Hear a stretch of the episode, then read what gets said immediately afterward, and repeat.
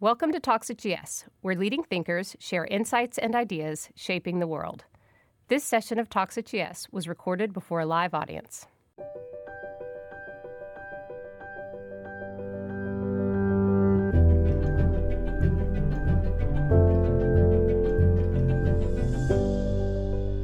Welcome to Talks at GS. I'm delighted today to be joined by Jennifer Hyman, the co founder and CEO of Rent the Runway. Jen founded Rent the Runway with her Harvard Business School classmate, Jennifer Fleiss, in 2009. Nearly 10 years later, the designing clothes rental service has raised more than $200 million in venture capital and operates five brick and mortar locations and has over 9 million members, which is really extraordinary. Uh, Jen has been named to the Forbes list of the 12 most disruptive names in business and the Fortune list of the most powerful female entrepreneurs, among many other accolades in her, her continuing career. She continues to disrupt the fashion technology industries as a champion for women entre- entrepreneurs and equality in the workforce, issues that all of us here care deeply about. And so I'm really pleased to be here. Welcome, Jen. Thank you for spending time with us this morning. Thank you for having me. Absolutely. Kind of surreal. What's surreal? I mean, it's CEO great. of Goldman Sachs. I mean, this is this is big. The CEO, the CEO of the CEO of Rent the Runway. I mean, this is big. Okay, for this audience, for this audience here, the CEO of Rent the Runway is just as important as the CEO of Goldman Sachs.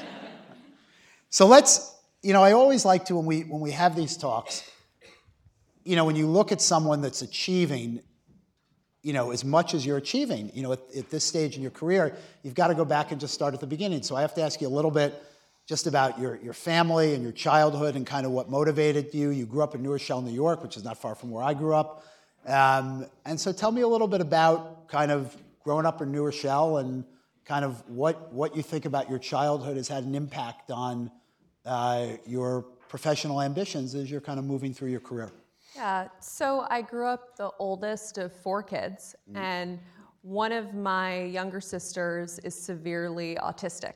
So it really changed the dynamic in my family. Number one, my mom had a big career in finance that when my sister was born, she basically opted out of the workforce because at that time, it, w- it wasn't a conversation like who's going to stay home with Sherry. It was kind of obvious that my mom was going to stay home, even though in reality, she probably had the, the bigger prospects for her career.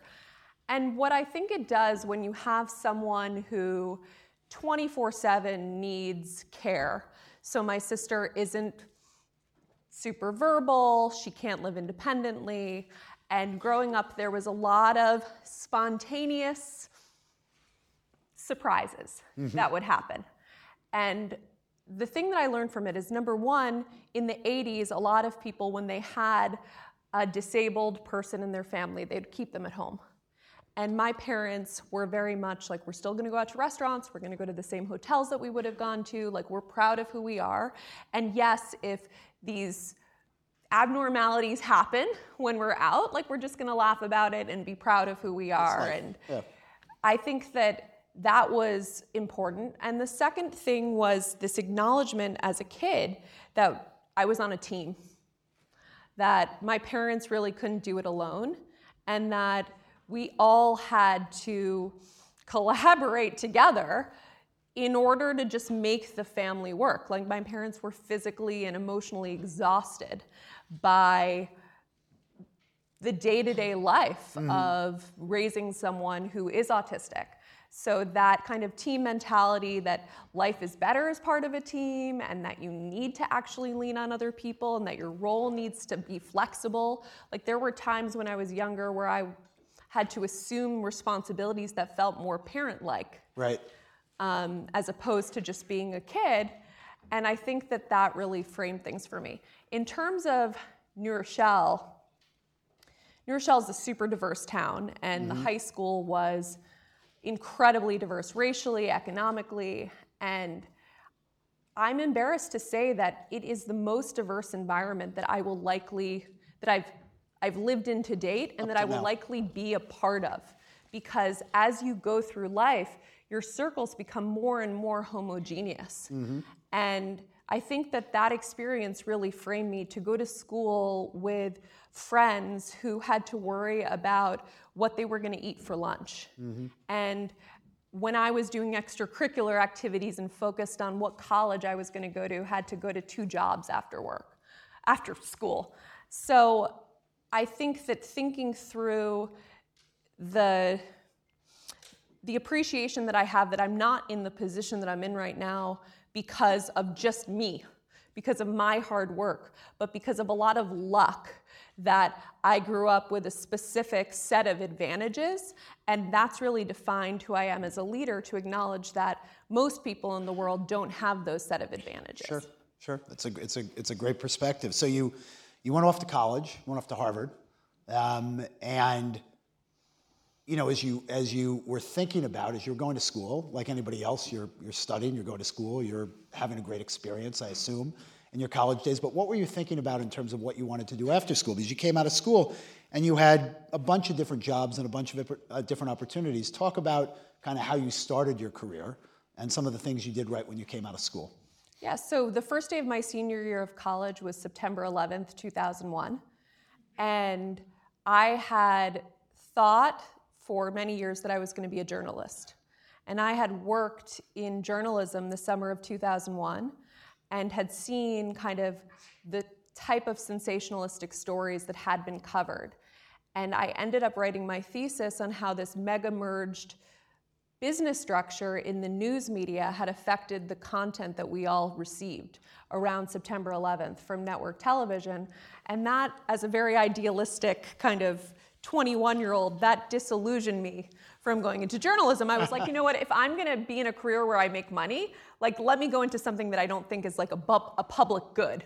Like the journalistic, the media is really here to educate people. So I decided to make a decision to go to what I thought would be the most chaotic environment to work in because I always had this thought process that in chaos, like my family growing up was chaos, and I think in chaos exists both fun mm-hmm. and innovation. So I ended up working for Starwood Hotels because no one was traveling after September 11th, and it was run by this really visionary founder named Barry Sternlicht. And I thought, you know what, in that environment, it's going to be entrepreneurial. He's open to big ideas, and I'm going to be able to have a creative job. So, what was your what was your first job at Starwood? So, my job was called strategy analyst, um, but what I did was, a few months after I started, I had this thesis that we had entered the experience economy, and I cold emailed the president of Starwood at the time and asked him for $2 million to start a wedding business. And my thesis was that people were getting married later and they didn't want pots and pans for their honeymoon, for their wedding, and that we should start the first honeymoon registry in the world and an associated business to cater to all aspects of the wedding experience.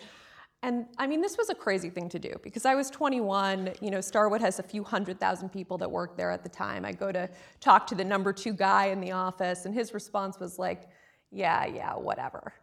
And I went back downstairs to my boss and I said, he approved it. Because, you know, he didn't say no. so I ended up spending the next three years building out this honeymoon registry, a wedding business for At Starwood. Starwood. It yeah. became this $50 million a year business for them by the time I left. And it was really cool because no one reported to me, so I had to influence hundreds of people throughout this global organization to do things for me. That's a remarkable story because I hadn't I hadn't heard that part of the story, but you know, knowing Barry, Barry's a pretty entrepreneurial guy. Yes. But Starwood was was a company. It wasn't a little entrepreneurial business at that point in time. Yeah, there was. Oh, it had bought. I mean, it, it had it had it had merged you know, that the, it had merged with ITT yeah. and Sheraton and all, and all the infrastructure of that, you know, in the late 90s. And so, I mean, this was a, this was a real company. It wasn't just a, an entrepreneurial Yeah, no, it was business. a real company. Yeah, yeah. I mean, it's, it's an extraordinary story. Yeah, no, it was, it was really fun. And it was this lesson that, you know, you could have the best ideas in the world, but fundamentally, everything comes down to likability.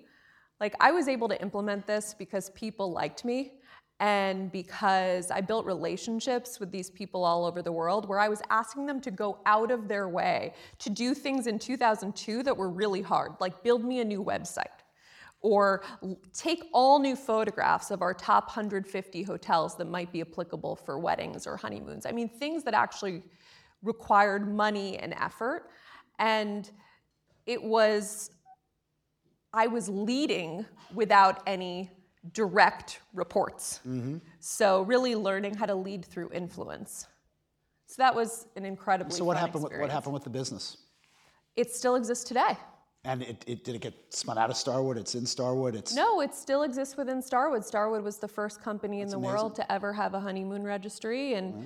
when I left Starwood, there were people that took over the business and grew it, and it's a much bigger part of their business today than than it was in 2005 when I left. And so you left Starwood, and what did what did you do next before you went to business school? I worked at a startup uh-huh. in LA called WeddingChannel.com, who had been a partner of ours at Starwood and I sold advertising on the internet in the early days. I was basically dialing for dollars and had good experience. Yeah, had people reporting to me and everything in life is about sales. So learning that early to run a sales team. And I had expected to go to Harvard Business School right after that experience. I had gotten in, but one of my other sisters was diagnosed with cancer when I was living in LA. So I decided to quit my job and move back to New York and defer business school until she was healthy, which mm-hmm. she is right now. And yeah, it was, and then I ended up taking a job at this company, IMG, after Ted Forstmann had acquired the company. And that was actually a really interesting experience because it was the worst experience of all time from, from a career perspective. I mean, talk about like a hotbed of sexual harassment, cruelty, a horrible environment to work in. And, and I'm not understating this at all. um, How long were you there? I was there for a year and a half. And I think that it was actually really important because I think number one, I had to develop a really thick skin. I was the only woman in an 80 person division. You were out in LA. I was in New York. You were in now. New York, okay. But number two, it really framed my business school experience in that I made this promise to myself that before I went to school that I didn't really care what job I had when I left, but I had to be excited when the alarm went off in the morning. And that I had to work with people that I loved, that I respected, and I wouldn't put myself in an environment anymore where it felt like a dreaded act mm-hmm. to go to work and to wake up. So you went to Harvard Business School, and let's talk about there must have been an aha moment. I mean, you're, you're, you and your co-founder, you just sitting around, you know, having coffee one day, and you're like, hey, let's start a business. I mean, what, what, what, what was the aha moment? What, what prompted the beginning of Rent the Runway? Well, I was home in New York for Thanksgiving break and I was at my younger sister's apartment, and she had actually just gone to Bergdorf Goodman, and she had bought a $2,000 dress as a 25 year old to wear to a wedding that she had that weekend. And at the time, this was more she was paying, more than what she paid on her rent. It put her into credit card debt. And I'm there in front of her closet that was filled with other beautiful dresses, kind of yelling at her, like, What's wrong with you? Why don't you wear one of these other dresses again? And her response was, Everything in my closet is dead to me. I've been photographed in it. The photos are up on Facebook. I need to wear something new. And to me, that was this light bulb moment that we were having a conversation about the experience of wearing something that she felt confident in and the asset, the photo that would exist afterwards, that she would use to brand herself to her thousand friends on Facebook of how great she did look and felt. And that she actually didn't care about any of the items that she had already bought. Like they were dead to her. And in fact, if you think about the closet, the closet is this story of like what once was. Like, these are the jeans that used to fit me. This is the dress that was in style. this is the thing I want. You know, this is the thing I wore on my first date with my husband. You know, and I thought, you know, what if the closet was really a story of today, of the future, of how you want to feel? So I had this actual idea for putting the closet in the cloud, for having a subscription to the closet. However, I thought like it was too ahead of its time. This was 2008. So, There was no cloud yet. Well, there was also no sharing economy. Yes, yet. The only absolutely, yeah. business that existed in the sharing economy was Netflix. So I came back to school. I did randomly have lunch the next day with my friend Jenny, and I said, What do you think about an idea to rent dresses for special occasions? You know, every woman has that feeling of opening up her closet and seeing the mountains of regret of all of those dresses that we've bought and we've only worn once. And this would be something that, what if we were able to rent them instead? And her response to me was, you know, that sounds really fun. Let's start working on it. And that's what we did. And off you did. Yeah, we cold emailed that afternoon Diane von Furstenberg. So we mm-hmm. didn't know Diane, but, but we sent an email to 15 di- different iterations of her email address. and one of them went through. And she actually responded? Well, someone in her office responded in like uh-huh. 32 point hot pink bubble font. and she said, I'll see you tomorrow at 5 p.m. And so we put on some DVF dresses and got our hair done and drove down to New York and introduced ourselves as the co founders of Rent the Runway That first day. 48 hours after having the idea. Not incorporated, not set up. Incorporated. We didn't even have an idea. it was like, let's rent dresses. We were iterating it in the car ride on the way to her office. That's But, awesome. You know, never turn down a meeting. Yeah, absolutely. It's a good lesson here at Goldman Sachs. Never turn down the meeting. So you show up, you show up, Yeah. okay? And look, not every idea is a good business, but you're iterating as you go. So talk about the discussion with her and what happened. Oh my God, she hated this idea. she, uh, the, the initial idea was what would you think if we took your current season inventory when it was in stores and we rented it for 5 to 10% of the price? Obviously, her response was no. That would cannibalize my entire business, that would dilute my brand, and who do you think you are? Basically, coming in here to, to Oh, and it's not like Diane von Furstenberg was having a problem selling out each season of her inventory. not at the time. so, And so, touche. you know, I think that this was a really critical moment in that she responded with a no, and as opposed to walking away, I started just asking her questions about what she disliked about the idea. I decided that there was like really fear underneath her no and that the more we could engage in a conversation and, and lead to like a positive interaction that it might give us some insight on what we should do and so what it ended up being about an hour conversation and at the end of the meeting she said that you know everyone actually likes to think that all my customers are in their 20s because that's what i want them to believe but in reality, most of my customers are in their 50s. So if you can make me relevant to anyone under the age of 50, that would be interesting to me and I might work with you. And I realized at that moment that that could be a real industry value proposition. You know, in order for a business to really take off, you need both a cu- customer value proposition, but you also need a supplier or an industry value proposition. And I understood that this was an industry that was being completely disrupted. Many of the designers at that point didn't really understand yet how quickly that disruption would happen. But customers just weren't shopping in the same way that they had been before, and that this was a way to start. right. So, from there, Yeah. you walk away. Yes. And you're like, okay, she said no, but let's go, let's Well, go no, do this. from there we said, can you introduce us to some more designers? And then I cold called, I, I like cold calling people. So I cold called uh, the CEO and the president of Neiman Marcus at that time because I decided who's most likely to hate this idea and destroy me? It's the head of the most prestigious department store in the US. And I got a meeting with the president, and he said, I said, What do you think about this idea? And he said, uh, You know, it's a great idea. Women have been renting the runway from my stores for decades. it's called buying a dress, keeping the tags on, and returning it. and I said, How often does that happen? Constantly. He said 70% of the time.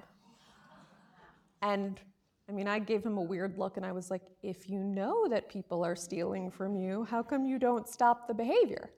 And he said, I can't because the same woman who's renting the runway from the dress department is buying 10 pairs of shoes downstairs. Yeah. So it's our best customers. And it was, and he also said that the number one return day of the year is January 2nd because women have been renting the runway for New Year's forever. So I thought that could be a big opportunity for us. But I realized, okay, this gives me an opportunity to survive. I can take away the piece of this business that they don't care about. Yeah. So this is a negative margin customer for retailers, people who are buying dresses. So if I start renting dresses, they're going to give me some airspace. They're not going to acknowledge me or care about it that much. And I could actually build the foundation of my business during that time. But so how do you how do you scale this? Because the obvious, you know, you need a supplier, you need dresses, you need sizes. Yeah, we had to raise money. Okay. And so you go out. What's what's how much capital did you raise when you started? We raised as much as we could, which was we 1.75 million dollars from Bain Capital. Mm-hmm. We raised it while we were in school. And it was enough to buy an initial slate of inventory from designers, to develop our first website, you know, hire our first team members. But it was pretty, everything was pretty bare bones at the beginning. Was it was it localized, or could you do this? Could somebody go on the website in New York, California? You figured out how to get to We them. launched all over the country, and actually, the day that we launched, we ended up on the front page of the business section of the New York Times. So we had 100,000 women sign up in our first week, which blew out our, our sales projections for year one over the first three weeks of the business. So it was kind of off to the races from the very beginning. And we were working 24 7. I mean, this was a time when we would transition our team at 3 p.m. to going to our local dry cleaner, which is where we housed the inventory at the time, because we were the ones pick, packing, and shipping the orders. And so this had to be very difficult to scale initially. I mean, in those days, as you said, you're going 24 hours, but it's growing like this. You've got to continue to expand your. I mean, we were holding things together with like paper clips and scotch tape at the beginning and praying that customers would, that if we gave customers a good enough customer experience, come back. That they would come back and, and give us a break on the fact that there would be mistakes. So that whole that whole experience of that that kind of rapid race to get it all to work. Number one takeaway that you look back and say, you know, this was kind of the key thing I learned there that's really helped as you built a much bigger business. I think the key thing I learned from the beginning is that I was running a logistics and technology company. Mm-hmm. So, beginning of Rent the Runway, I thought I was going to outsource my technology and my logistics. Fast forward 10 years, and 90% of my employees are engineers or work in logistics. And those areas have become both the core competencies and the barriers to entry of the business. But if you think about what we really do to actually put your closet in the cloud, it means that we're providing you this physical experience of getting new clothing every single day, presenting it to you in perfect condition, receiving it back from you, turning it around, and sending it to the next, next customer. Big logistics business. Yeah. So that was an aha moment. And thank God we realized that after we launched, because neither myself nor my co founder had any experience in engineering or logistics. And it might have scared us away from even doing this in the first place had we realized how intense this business would be.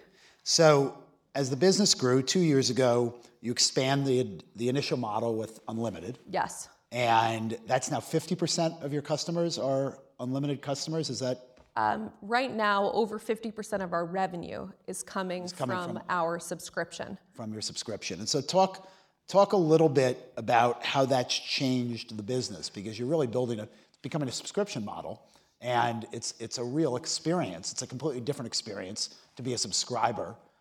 Multiple items coming through. You really are now. Your cloud your closet really is in the cloud. Yeah. If you're an so unlimited subscriber. We had to first normalize the behavior of renting clothes. So prior to Rent the Runway, women had never rented clothes before. And it mm-hmm. was easier to do that around a special occasion, a gala, a wedding you were going to, when you knew that you were going to buy something that you were likely only going to wear once or twice.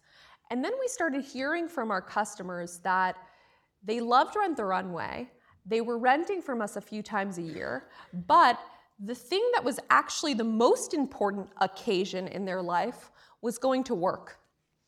And that there was this massive financial, emotional, and time based tax that was placed on professional women when they had to show up dressing for the job they want every single day.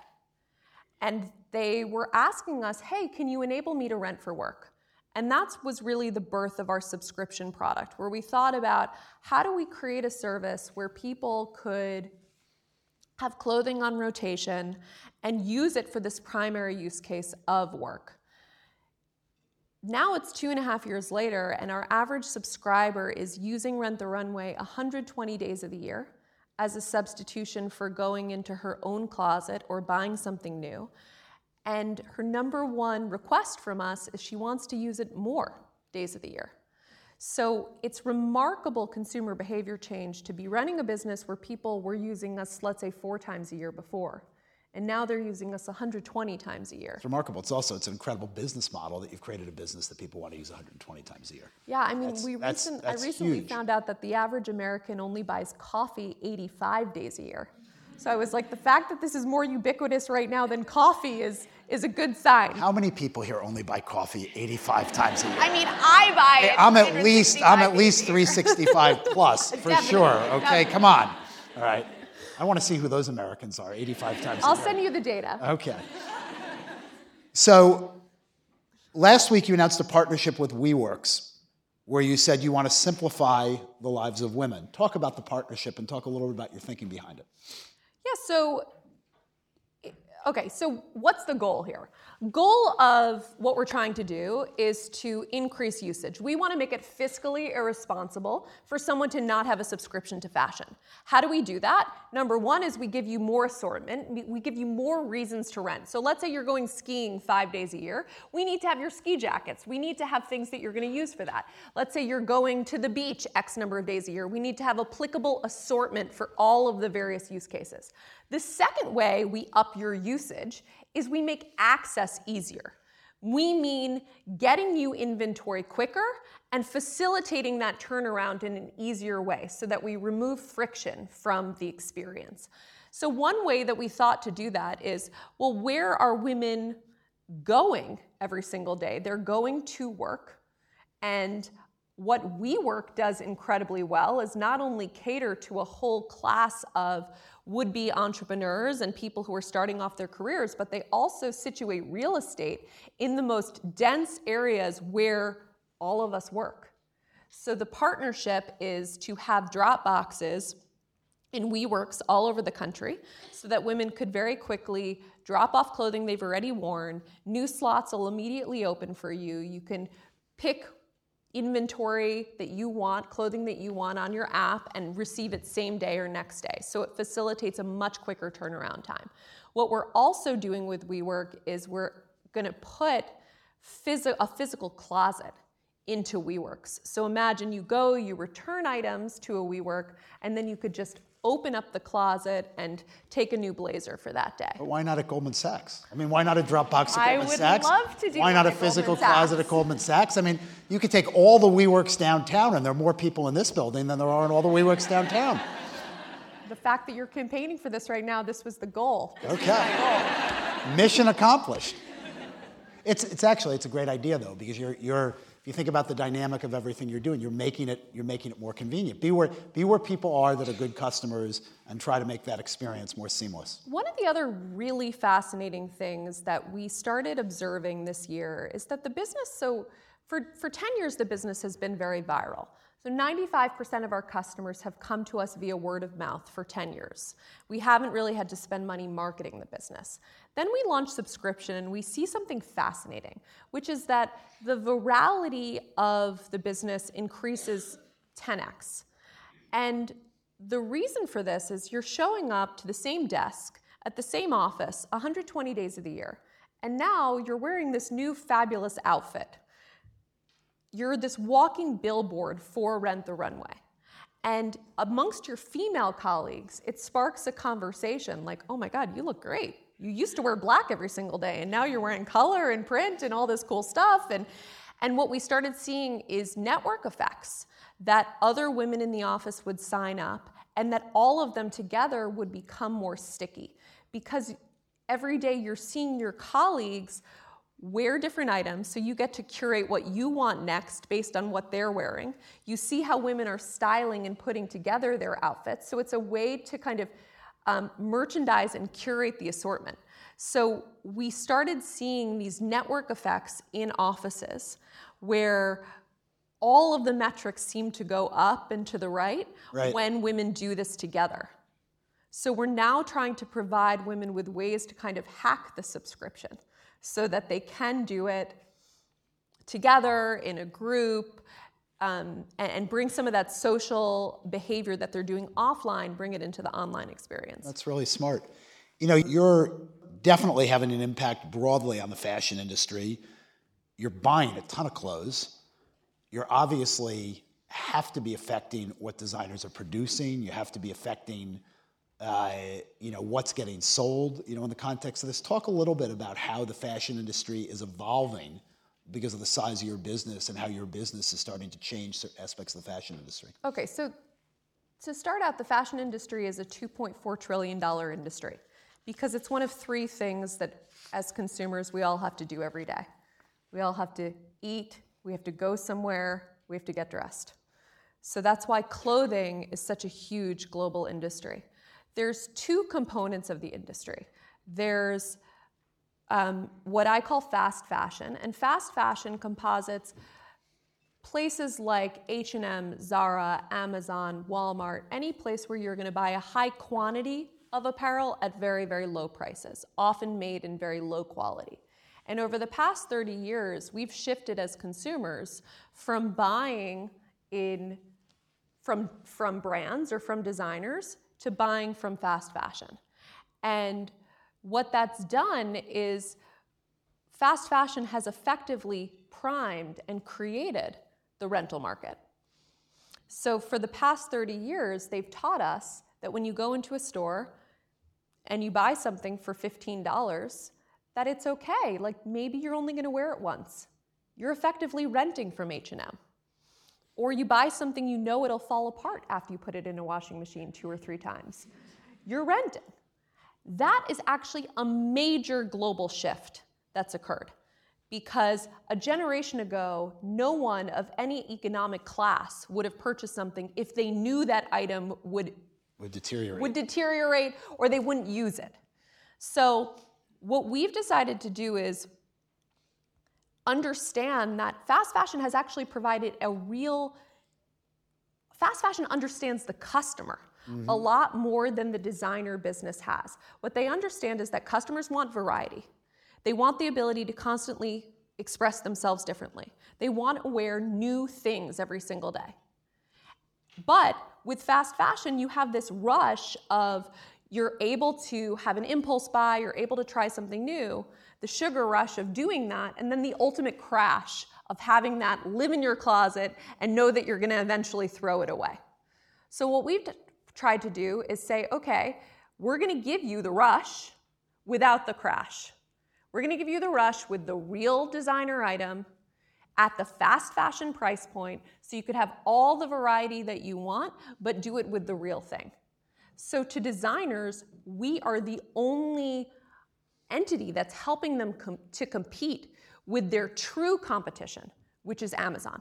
Mm-hmm. Because we're enabling a customer to get a designer piece at a mass market price point, but we're preserving the luxury prestige and the luxury premium. So we're not actually desecrating their product in the same way that they used to do a partnership with Target, let's say. You have Missoni for Target, but it wasn't real Missoni product. So Missoni kind of liked it for the upfront check, but they didn't like what it did to dilute did to the brand. their brand. Yeah. So the change that's happened in the industry, and it's partly because of Rent the Runway, but it's partly because the world has really woken up to this, is that the industry, the designers understand 10 years later that they're not competing against each other. They're competing against Amazon. And when you're competing against Amazon, you need to be a lot more innovative. You have to be a lot more willing to experiment, and you're really fighting for your life. Yeah, yeah, it's very, very interesting. You know, you talked about you talked about technology, you talked about logistics. You have a huge dry cleaning facility, you know, out in New Jersey, right? Yes. It's, it's the largest dry cleaning facility in the world. Is that Yes. correct? Okay. I mean, that's I mean that's a remarkable, you know, little tidbit. You know, where's the largest dry cleaning facility? I'm a dry in the world? cleaning mogul. Yeah, I, I you know, it's actually it's a pretty good business, so I'm told. Um, but um, quality control, you know, in this whole process has to be paramount. Talk a little bit about as you built the logistics, as you built the infrastructure, how you developed a system and how you use technology to make sure the execution was at such a high level because it's not an easy thing to execute well. Yeah. I mean, how we make money is we're an asset utilization business. So we take an asset, this blazer, and we have to turn it as many times as we can in order to make as much money from it as humanly possible Until it's gone. until it doesn't look brand new anymore. So we have to be experts in restoring this blazer to perfect condition whenever we receive it back from a customer. So in order to do that, number one, we need a lot of data. So we need to understand everything down to the factory this was made in, how it was stitched, what chemicals should be used in a dry cleaning process in order to preserve it in the highest quality. And so we have a kind of a treasure trove of intellectual, of IP on every single unit of inventory right now. And in fact, 50% of our units, we're going back to designers and giving them feedback on how to alter the manufacturing of that product in order to produce it in better quality. The second thing is we've had to vertically integrate. So, in order to restore it to perfect condition, you need to not only have a pick, pack, ship operation, but you need to focus on having essentially manufacturing type functions within your operation, like dry cleaning, like a seamstress operation, like mm. jewelry repair, like leather repair. So we've had to become experts in the kind of physical restoration of products. Now, again, these were all things that we didn't realize we would have to do at the beginning, but they've become really major moats to any competitor trying to, to yeah. get in this because you know what you learn after you rent 100 items is fundamentally different than what you learn after 100,000, after 10 million, after 50 million. And so you're able to there's no way to short circuit those learnings and therefore the ROI that's going to come from this incredible asset of inventory that we've built. How about that on your customers? Are there customers that wear stuff harder? Um, you know, is, is I mean, is I mean, obviously, if somebody trashes something, that's different. But are there customers that just, you know, is there data on the customers that actually Yeah, so affects every pricing or how you deal with customers? If you're a subscriber, every time you return items to Rent the Runway, you have to give us data about if you've worn the item, how many times you've worn it, if you love it, if it fit you, where did it not fit you, was it in good quality. So we're able to take all of this user information, match it up with all of this inventory data, and use that to personalize the experience for all of our customers. So we tend to know when our customers are pregnant before they've told anyone else in their life because they tell us. They tell us what kind of job they have and how formal it is at their office, the fact that they're going to Miami this weekend, the fact that they have a birthday party next week. Because if you're using it with such a high degree of frequency, you don't want to spend 10 minutes on the site every single time you come. You want to give us some quick information so that we could do a better job at personalizing the experience to you. And in fact, I think five years from now, we're not even going to have a website because it's going to be too much friction for a customer to interact through a website. You might be interacting through an Alexa type device or through mm. text message to say, hey, I need five new outfits for work this week. We'll send you great options. And you'll say, here, I choose options check, two, check. three, four, Yeah. So we're trying to constantly meet the customer where she is, which is the number one thing that's important to her is her own time. How do we maximize her time?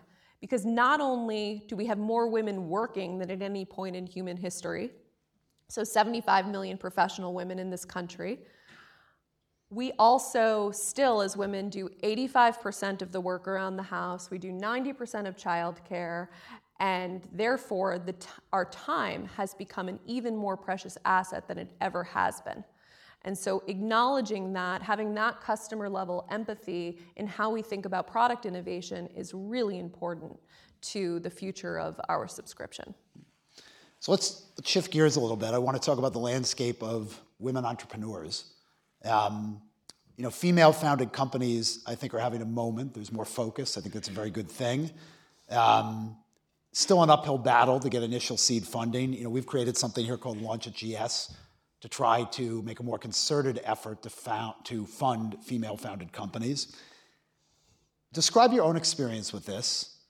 And as the landscape's evolving, how could it evolve more quickly? How can, how can capital that exists potentially be more aggressive in increasing the diversity of where it's going?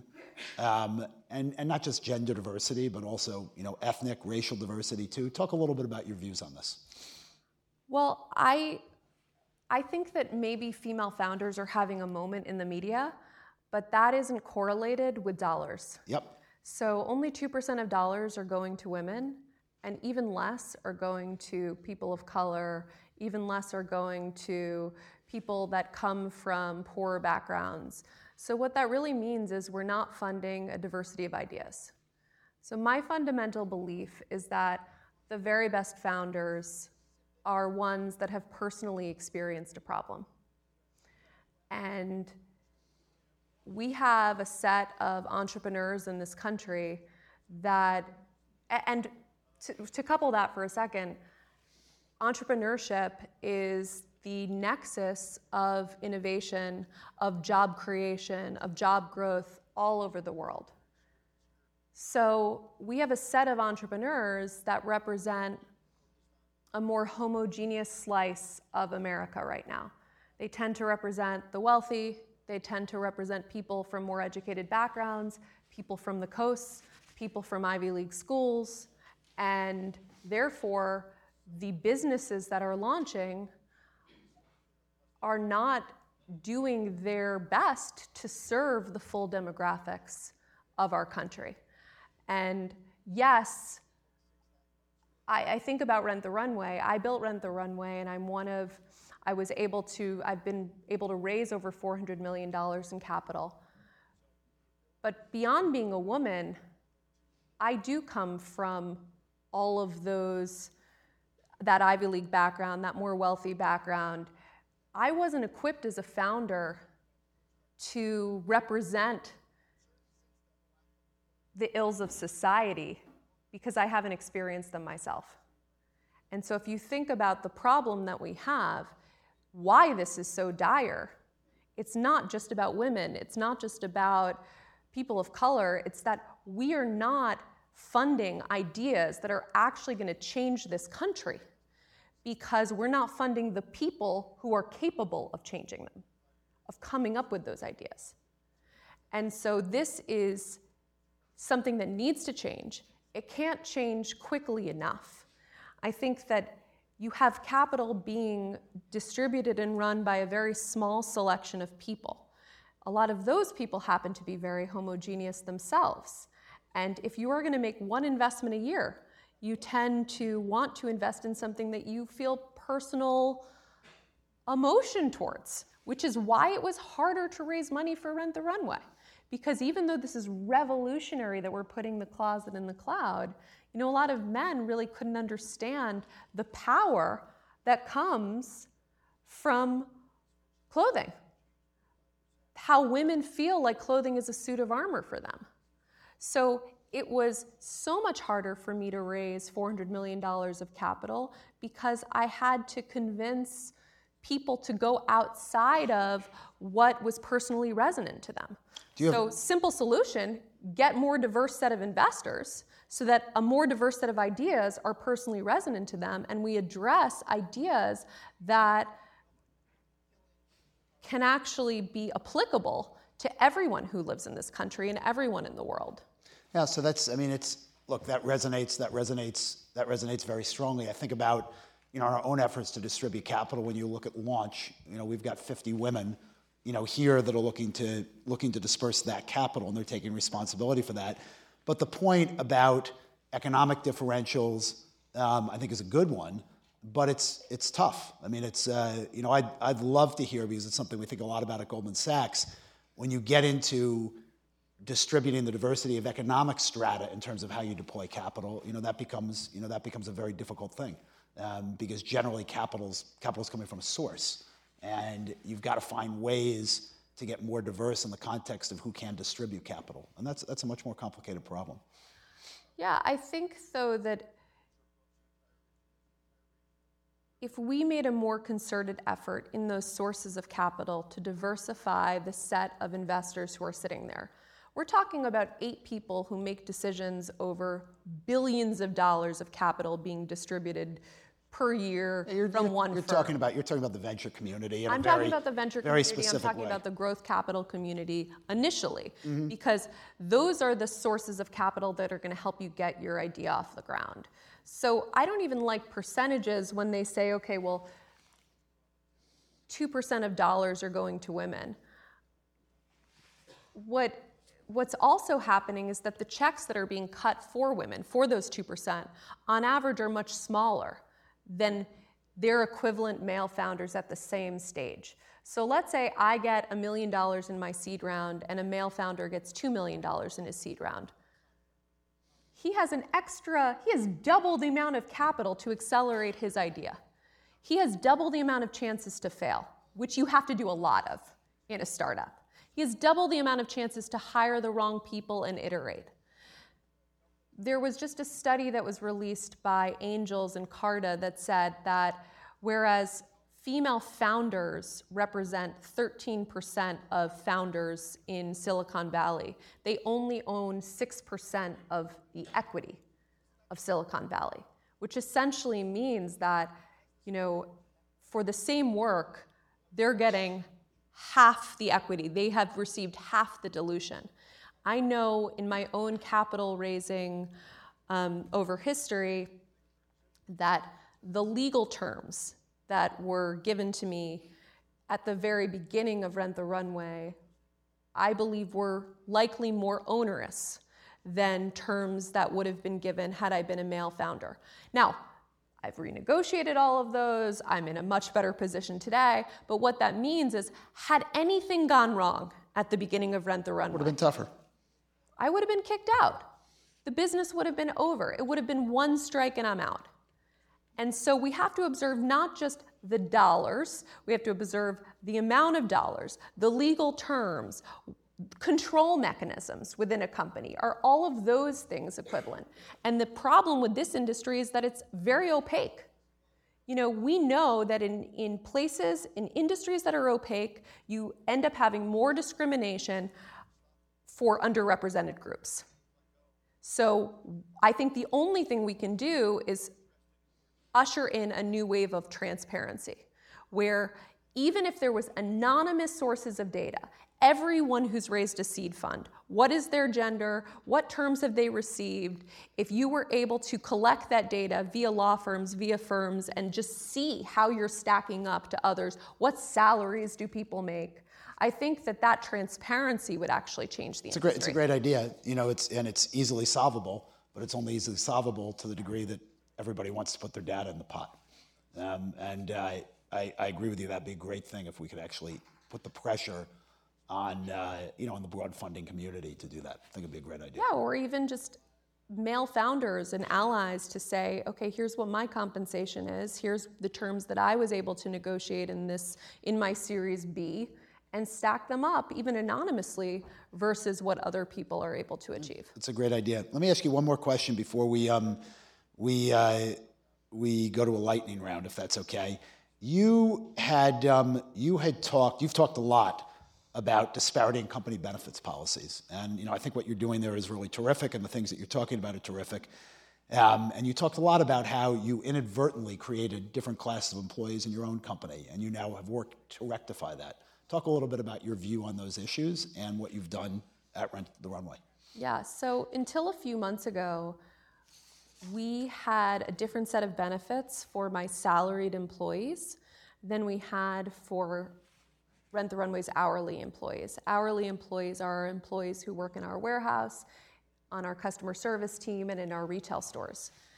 And what I had set up was a carbon copy of what best in class companies do. I was competing for the very best talent, and I thought that I'm competing for this talent, and therefore I need to be super generous when it comes to parental leave and paid family sick leave and bereavement leave and sabbatical policies for this population, and I'll do whatever the minimum required is for this population. And I got to a point, given the number one, the political climate that we're in, where I feel like, you know, I can't rely as much on Washington or government to make the moral choice. And number two, I got to a point where Rent the Runway had scaled dramatically, and I recognized I'm now um, managing a team of 1,500 people and their families. And I have, through this lack of thinking through the implications of my own actions, I've basically created per- the perpetuation of income inequality in my own company, the perpetuation of lack of flexibility in the sense that we have a full team of people who have made Rent the Runway into the multi billion dollar success it is today. And it's not because of just my corporate employees, it's because of my whole team that's gotten us to this place. So, why is it that a life event for someone in my warehouse is being considered differently than a life event for someone who is in my corporate office? And I was thinking that we already distinguish between myself and someone who works in a warehouse. It's called salary. I make a much higher salary than folks that work in my warehouse. But my having a child is actually not more important than anyone in my warehouse having a child, or my parent passing away is not more important. So, what we decided to do is we decided to equalize benefits across the company. And so that my hourly employees receive the exact same benefits now as my salaried employees across gender, across every division of the company. And what it unlocked for us over the last few months is actual data that a lot of people had been leaving Rent the Runway for reasons that had to do with lack of benefits.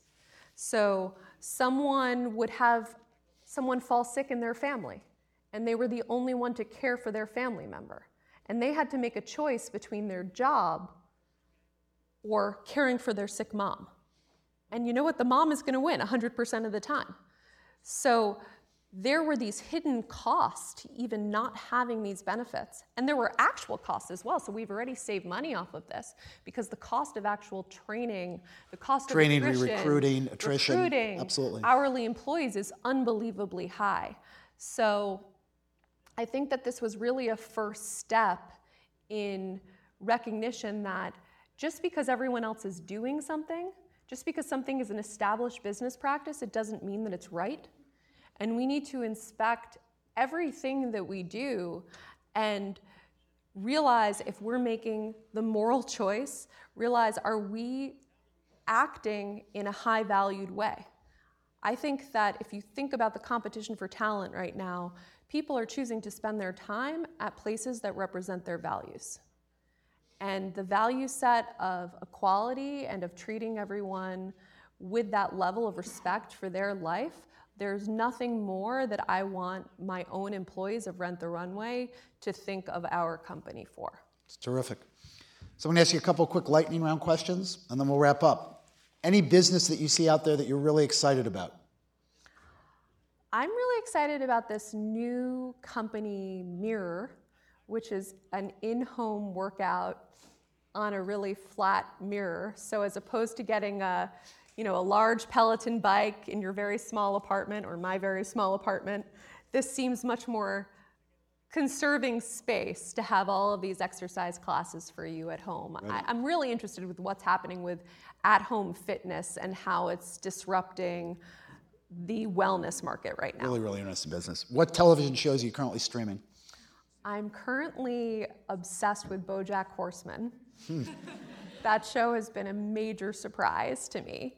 And I watched, actually, I watched Nanette the special, the comedy special by Hannah Gadsby recently. If you have not watched this, it's the top hour of television that I've ever watched in my life. Wow, I'm gonna have to go watch that. That's quite an It endorsement. It was a, a piece of art that, I mean, I was hys- I thought it was a comedy special. I ended up hysterically crying for the last half an hour of the, the piece, but it was unbelievable. Last book you read? I read that uh, Elizabeth Holmes, Theranos, Bad Bad Blood. Blood. Yeah. My That's God. the last book I read too. It was a soap opera. It was unbelievable. It was incredible. Role model you most admire? Somebody you really look up to? Howard Schultz. So, talk about making equality and equal opportunity a issue before it was sexy or popular to do so. I mean, the thing that I don't get is this man has been, giving health, free healthcare and free college education to his employees in retail stores of Starbucks for decades. And obviously it works, right? He's able to build and grow a huge, successful global operation. Why haven't more people followed suit? Well, it's interesting that you, you say that. There are a lot of companies that do a variety of things like that. I don't think companies are great at talking about it. I was at dinner last night and we talked about United Technologies, UTC, who's reporting earnings today. And somebody pointed out that they are the largest provider of college scholarships of any corporation in the world because they basically had decided that in order to get the workforce that they needed in the context of what they were doing, that they had to do that. They've been quietly doing it for decades. Nobody knows. And so it's there needs to be there needs to be more Yeah. of that as you you know highlight more of what Howard Schultz is doing, more of what somebody like UTC is doing. Um, and I think also businesses have a responsibility to talk about the things they're doing. Right, and showing that, that it's actually are- great for the bottom line. It's, It's- it's not just great. about morality, it's also financially astute to make these it's the decisions. right it's the right business decision. And the last one, best best one piece of advice for an aspiring entrepreneur. Just go for it. It's good advice. People are way too fearful of the worst case scenario. You catastrophize a situation, and the reality is that everyone is, has a lot more resilience than they give themselves credit for. And so to have less fear of failure and to just be aggressive about following that dream you have for your life. And it's not just about your career.